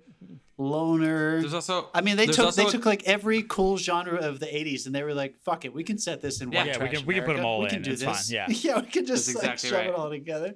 All right, I, I have a few more notes than you. Okay, Oh, go give it ahead. to me. But I said- it to me. Wait, first, first, first, first. Yeah. How many checks did you give it, or po- what's your point system? Oh, the X's? No, I don't do that oh anymore. Oh, it didn't. It on. didn't make sense. And- this would actually get probably about eight or nine because Oh, like, at this, least. this used to be one of my guilty pleasures, and it like it is. We actually watched this as a family in this house last night, and yeah, there were so many. Like as I mentioned earlier, there's a very famous Family Guy piss take of this. So the Roadhouse like lines were flying thick and solid all around the, the house for the night. But like some of the notes I wrote is okay, nobody's hair moves a lick in this film. Interesting. Interesting note. Good Like- note. It Good note. Perfect. Yeah. Fucking Hurricane Katrina could be happening and that hair's still gonna stay exactly where it is. Except for when Sam Elliott walks in after getting beat up, and Yes. Patrick Swayze's like Right. trying to push his hair back. This this movie has some of the best dialogue and also some of the worst dialogue within minutes of each other. What's the difference in this movie? You know what I mean? like it's it's all the same. Well, I'll give I'll give you like Sam Elliott. The man literally can deliver anything you give him with style. In the, in the bar I'm working in, there's a sign over the urinal saying, "Don't eat the big white mint." he manages to say this with a completely straight face and like total class. This uh, this movie contains one of the most awkward and impractical sex scenes I've seen outside of a comedy. Yeah, that was an awkward sex. That was an awkward sex. Like, and apparently the role of Doc, uh, Annette Bening, was originally cast, and Wow. Kelly, Kelly Lynch took over apparently due to a lack of chemistry between like Patrick Swayze and Banning. And I'm like, What's up with Swayze? You hear this I- all the time with Swayze's. I- I mean, if if if she was the replacement, like an improvement on the chemistry, I shudder to think what the earlier fucking scenes look like. Yeah, they were awful. It was also like exactly like trying to be the love scene in Dirty Dancing when uh Oh, yeah. Crying is playing. They were like, let's use that other song that sounds Yeah. like Crying. I mean, it, Yeah. it has. It has. No, it was, has- um, yeah. It, it- has it some was, wisdom um, in it, though. it's uh, Otis Redding. These arms, oh, These arms are mine, It's, yeah. it's actually Yeah, the same yeah. song. I No, believe they no, use that in Dirty Dancing. No, well. that's what I'm saying. It sounds that, Yeah. that song is used in Dirty Dancing, but the love scene is Yeah. the song called Is Crying, Don't yeah. You Feel Like Crying? Crying. Yeah. Anyway, it's like the same fucking thing. They tried Oh, to do the Hungry same thing. Eyes or whatever. Oh my god, it's so Three good. eyes. Um, Like also, this- this, this- is directed by a guy whose name is Rowdy. It's good to know. Rowdy it's good John. No, I saw that This, too. this- dude, this film cements the theory also that any guy is turning up riding the back of a pickup truck is not going to end well. Yeah, I mean, That's- that's this his is biggest awful. This is like this is like Yeah. white trash Godfather shit. Like Here's this is just here's the thing though, like the the the, the villain. Like the main bodyguard that the, the bad guy has is this guy that just stands around and looks kind of menacing and awkward at the same time for about, you know, an hour of this film. And then all of a sudden, for no reason, the guy sends his girlfriend up to dance, and she probably takes all her fucking clothes off and dances around the stage for no reason whatsoever. Very strange. yeah.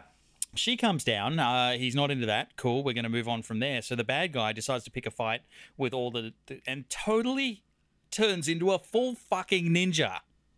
Ninja. ninja. Pretty It's- I wrote much. down ninja too, dude. Pretty much because we haven't had a fight in 20 minutes. This guy's going to bust out a pool cue and like whip everyone's ass with it. It's, it's, what? No, I got to be it's- honest though, it's you guys. sad. I I was I kind of I was apprehensive about watching this. I had never seen it before. Somehow in my American uprising, Yeah. uh, uprising. I uprising. Yeah, Freudian that's, slip. that's basically what I've become. No, I'm angry and I'm here. I fucking loved this movie. It Yeah. was so I'm entertaining. ragging I- on it, was- but it is fun. oh my god, I had so much fun. I love good bad movies. And this is a really hilarious, That- that's what this entertaining is, yeah. bad movie. It did not lose me. I never I was Yeah. never totally lost. Even the bad sex scene, I was like, whatever. And then we just Yeah. moved right on and it was totally I want, I want to know what the oil budget was because Patrick was shiny. Oh my god, is that Tai shiny. Chi scene. They were like, get more oil on that man's back. Yeah. there was there was Um, one uh, one scene in the barn. I think it was uh, Sam Elliott and Patrick Swayze in the barn at the top, and you can see the sunlight streaming in through the open door that looks down. And it's actually quite fucking funny because if you look at the side of their face and then you look at the trees outside, the sun's on the other side of the tree. Yeah, there were a lot of continuity issues, but we Yeah. let it go. Yeah, we to- we to- know, that's I that's hope- that's being really picky. Everything else, like, it, it was really Classic, Just of fun. course. They had. I know he shot him in the shoulder, but of course Ben Gazzar is like fucking twice his age. Had to somehow match him in skill at the end of that movie when they were fighting each other. I was like, he just hit that seventy-one-year-old in the face as hard as he could. That guy, that guy is dead. I mean, but Wait, he's the one- it he- didn't he- it took him- matter. I didn't care. It took him four shots with a shotgun to finally die. what. What about Emmett? yeah, that last shot when he just he's fine. There, he doesn't He even goes have a red face. airborne. He looks Still them make in the eye. What about Emmett, the guy that puts him up? Like the, a fire starts in the house, and then the whole was he cooking meth? That house he was exploded totally fine, like and he was a, he was totally fine. Yeah. He was completely fine, yeah. covered in his He was, pajamas. he was, yeah, he was, he was wearing safety pajamas and cooking meth, right. and something went horribly wrong, and the house exploded. I just love you guys the fact that like they mentioned it. They did. This is why this movie is great. This is the essence of this movie. You find out that Patrick Swayze's character has murdered a man with his bare hands by tearing his throat out. You find that ripped out his early throat on. right out. Killed a guy You once. find that Ripped his out throat early right on. out. So, and it's like, and then they bring it up again. It's like he can't escape his past. And then he does it. he fucking rips that guy's throat out. And you're like, Yeah. oh shit, that's like how he kills. And then the last moment when he's about to kill Ben Gazzar, he puts his hand into like a tiger. Like Yeah. he's gonna rip his throat out. Yeah, he's, he's got Oh like my this, God. this. He's got like all five fingers going. Like I nearly Yeah. jumped out of my chair. I'm, I'm like fucking awesome. spider. Patrick, It don't rip like- his throat out. Don't do it. It looked I'm like go- it looked I'm like gonna- in Dumb and Dumber when Jim Carrey rips the guy's heart straight out. Like it looked Yeah. like that. I'm going to attack you with the hand spider of Oh, death. My God, you guys, it was so fucking funny. And then I don't know if you noticed this. Did anybody catch this? At the very end, the last fucking scene for no reason at all. Patrick is skinny dipping with his girlfriend, Doc. Yeah, there's yeah. And there's somebody sitting on the shore. There's somebody Oh, I didn't sitting right that. there on the shore of the lake, and they dive in naked. Guys, does, don't we all want to skinny dip with then- an and- audience? but then it's like, oh, well, okay, maybe that's guy that guy's watching us, so we'll go under the water and bang. I don't think right, they've thought yeah. that through.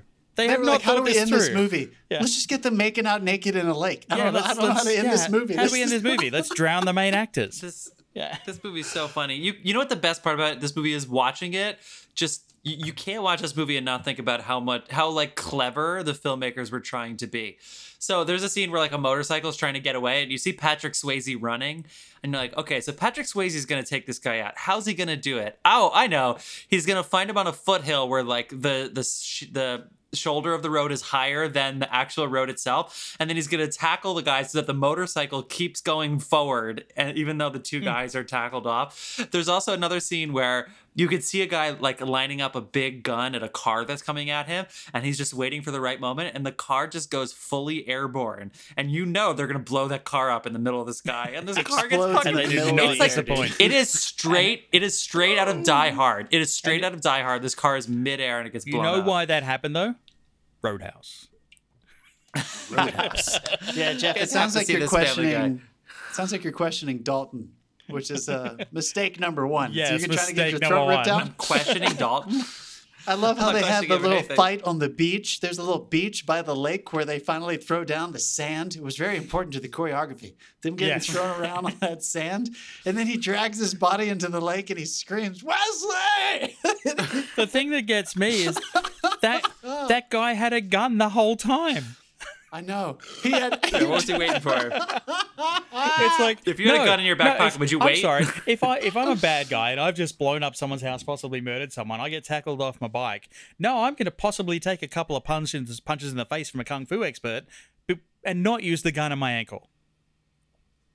Unbelievable. and I also loved how Patrick Swayze, not picking on Patrick, I, it, was wonderful seeing him. In all, in all Yeah. sincerity, I love seeing that guy on camera. I miss Patrick Swayze. I, I liked him as an actor. He's so charming. But his fucking, all of his kicks, he had the most beautiful point. Anyone who dances, his that man had the kicks. most beautiful pointed toes, and all of his kicks, they looked fucking gorgeous. They Yes. didn't look violent, but they looked beautiful. The execution really got me. Uh, right, well, you know all what? of the Like- supporting characters were perfectly cast, you guys. How did they find that many fucking redneck people to play these parts? Everyone, Emmett, every guy, every guy that had a shotgun, basically in that last scene, was fucking. I, I know those people. I grew up in a small town in the south. I fucking have seen those people around town. Emmett, Bert, Red. What was the guy who owned the auto shop? Red Bert or Red. something? like Yeah, red. I mean, Tanker, Dalton, Emmett, Wade. Unbelievable. This script. Who wrote this? Yeah, well, there, there are. Um, well, actually, it's funny you should David mention Lee that. Henry and Hillary Henkin. And there is, if you haven't had enough, Roadhouse Two: Last Call, oh my god. and it was Last call. pretty, and it was pretty much the last thing that guy ever wrote. Last call. God, that is right there. He said, "I'm going to just make the obvious Jeff choice." is and I'm gonna furiously looking this up because he wants Call." more. Oh yeah, how did I miss this? Also, there was a female writer, which is something to note for this. fucking movie. Yeah, had a bunch of flops until she finally wrote "Wag the Dog" for De Niro and Hoffman in 1997. But before that, it's just like 13 percent, 23 percent, 24 percent. Um, her name's Hillary Henkin. Um, Wow. Roadhouse, guys, Roadhouse, 39 percent. It says it's either. Basically, it's like, is it so bad it's good? And I guess the answer is yes. I mean, I had a fucking great time. So what is this? But in deep Roadhouse country, um, there isn't a whiff of romance anywhere. Get the fuck out of here. Who is this? Los Angeles Times, Sheila Benson? Get the fuck out of here. What results instead is a monstrous Sheila. hybrid, a grotesquely implausible, oversized character. That's the whole point of the movie. Wait, I don't it- understand how they're saying the reason I it's think bad is the point of the movie. Come on. Sheila, if you're listening, I think you went into Roadhouse trying to take it seriously, which is This from 2019. that's this your review. fucking fault. I just don't understand what you thought about that. What did you think was going to happen? Patrick Swayze plays a bouncer, philosopher, hmm. Tai Chi, martial arts ninja master. Wait, you know what's funny for me is this doesn't make any. So she said there's basically not a single jot of common sense. For me, the whole reason this is happening is because this guy is being offered so much money. So how would you say no? This guy is a bouncer, is making like almost two hundred thousand dollars a year. Like, how do you say no to that? All he has to do is, yeah, like that's in Missouri. I mean, he, he's going to be owning. Like, I mean, if they were basically like, "Why are you doing it?" and he's like, "I do it for fun." Yeah, that would seem like bullshit. But he's very well paid. I mean, a lot of people The do worse that, for that more gets money. me as well is they're, they're like rock stars. Everybody knows who they are. Right. Yeah, right, I know. well, I love how like- they're famous. How are they famous? yeah. What how are the people? How do, how do just patrons of the bar know there- about these guys from a different state? Yeah, is there like a top forty Ah. top forty cooler chart or Oh. something? Oh, you know that bouncer from a different state who works He at a local even have a roadside last bar? name. Whoa. He doesn't yeah. even have a last name. His name is Pete? Dalton. That's Yeah. Oh yeah. Well. Is that fucking Pete? All right, I got it. Let's. I'm That also is gonna that call is him out. actually it's his, that is actually his last name. His first name is James. Oh shit! There you go. See, I'm learning so much. See, Yeah, on- if you- la- has When- layers, when they and open I his didn't know. yeah when they open his medical records, it shows it. Uh, I'm gonna just say it. Sam Elliott made me a little hot under the collar. That man was fucking handsome in 1989. That Yeah. hair was unbelievable, dude. When was he? the he voice, looked man, great. too. It's just That scene Yeah, when he comes out so when they're kicking Patrick's ass when they, he's got the legal drink delivered. He's like, Yeah. "How you boys do it?" You know, just like, "What's going on here?" You know? Oh my god, it's just Yeah. everything I want out of a shitty movie. Do you think? Do you think Con Air was like, what did Roadhouse do? do you think like movies like that from the 90s were like, what did Roadhouse question. do? Yeah. Was that one of the first good, bad action movies? I mean, Con Air definitely has "Don't Touch the Bunny." That's right up. I told you not to touch the bunny. Oh my god, I loved it. I didn't think I was Um, gonna love it. I was shocked. I laughed so It- much. yeah. I had It's so fun, much man. It's fun. fun. I was It is. never. It is one of those ones down. you invite round people round and put it on for a laugh. yeah. I don't think that's what I the agree. filmmakers the intended. fighting, the but that's fighting what is happens. great too, The- dude. The oh, dude, is good. a lot of a lot of those guys did their own stunts too, but they had like thirty odd stuntmen on t- on site as well. And I think the It's guy good. the guy who ran him through the fight choreography had like nine black belts in different styles. Holy shit! I mean, Yeah. at Holy some point, in So, some uh, some so point the in their stunts life, they were how to fight phenomenal. Yeah, arts. the stunt were phenomenal. We love that guy. He was awesome. Do you think that Um, guy, the the henchman for Ben Gazzar, who said "I fuck guys like you in prison"? Do you think he learned martial arts in prison? Like, where did they learn how to fight like that? Uh, yeah, it had to be in know. prison. Where Yeah, we're, we're honestly, who was the knife salesman in town? I, I really can't get over it. Like they all had very different, very unique, and very sharp knives. Yeah, that hardware store had like delivery on point. Yeah, you would th- Red. would have been like, "Sorry, this is my fault." like you would have Yeah. thought Red would have been like, oh my god! All Yeah, right. there was also like that town was as big as those establishments. The it. establishments we saw. "Where there, do they live?" that By the was way, did you see? town. Why- Wait, why wait. is I have a the question. auto- why- single- why is the not auto parts store next- district? Did Yeah, you why see is the auto house? parts store next to the barn, uh, the bar? There was the lake. There was That's the it. Reds, the auto place, the Roadhouse, and the and then there are two salesman. That was it. mansions, but there wasn't like a there wasn't like a street. There, there was no like suburb like there no, like houses with tire swings and backyards. Jasper. Yeah. What state? What state? What is Jasper? What what state did it take place in? Missouri, Missouri. Jasper, Missouri. Hmm. We're coming for you, Jasper. Shout us out if anybody's listening from Jasper, Missouri. Tell me if there's a suburb or uh, uh, uh, Oh my uh, God. a Craning Farms or a, or a Tell- Just Cambridge homes. Give me a house. Tell me Oh if my there's a God. All right. desert, because there was a lot of Guys. desert there. There's a lot of desert. Guys, this has been fun. Go see Roadhouse. Uh, We're, we're just like trying to, we're, we're literally trying to milk all the juice out of the lemon here. Uh, Just go Yeah. see it for yourselves. It's really fucking fun. So much. I mean, Um, we did. all we the bouncers look like they watching work- this. All the bouncers look like they work for Chippendales. It's ridiculous. It's so stupid. they have a net in front of the band so people don't throw bar, like beer bottles at it. It's wild. That's it. That was our week. 1989. What a weird year. Really fucking fun stuff. Ups and downs and lefts and rights all over the place. Um, Roadhouse is a financial success, by the way. So Yeah. Well, it became a we are going to wrap up. And thank you, Family Guy, for always reminding us to just keep an eye on some some classics there. All right. We're going to finish up our segment with introducing the three films we're going to be talking about ni- in 1973. Probably films that, if you know anything about 1973, you would not necessarily think we would choose. So we are going to choose The Exorcist. We are going to take another look at that. I have a feeling many of you have seen it, but you know what? Maybe it needs another look. It's been a while, perhaps. We are also going to look at. No, this is really fucking fun. Enter the Dragon. That is right. Bruce fucking Lee. We're going to be talking about Bruce Lee on here. We decided not to talk about Mean Streets or any of the other romance movies that came out this year. We're talking Exorcist. We're talking Enter the Dragon, Little Kung Fu. this and, one's for you, Quentin Tarantino. And we're going to round it out with Was It Really That Bad? with Live and Let Die, Paul McCartney's hit song, and a film that is like, do we miss Sean Connery as James Bond? It's a, it's a it's a film that was a, a a member of a very popular franchise that we kind of shunned. That's still going on. Somehow it survived these. So, so we're going to take Yeah. another look at Live and Let Die. Those are the three films we're talking about. Any final words, my friends? It's gonna be fun. I'm looking forward to it. That was fun. Roadhouse. That was a good week. Roadhouse. Roadhouse. All right, we'll see you I next fuck week. guys Film like you in prison. Come on, dude. I'm not I'm not even Come fixing that on. Sorry, Dad.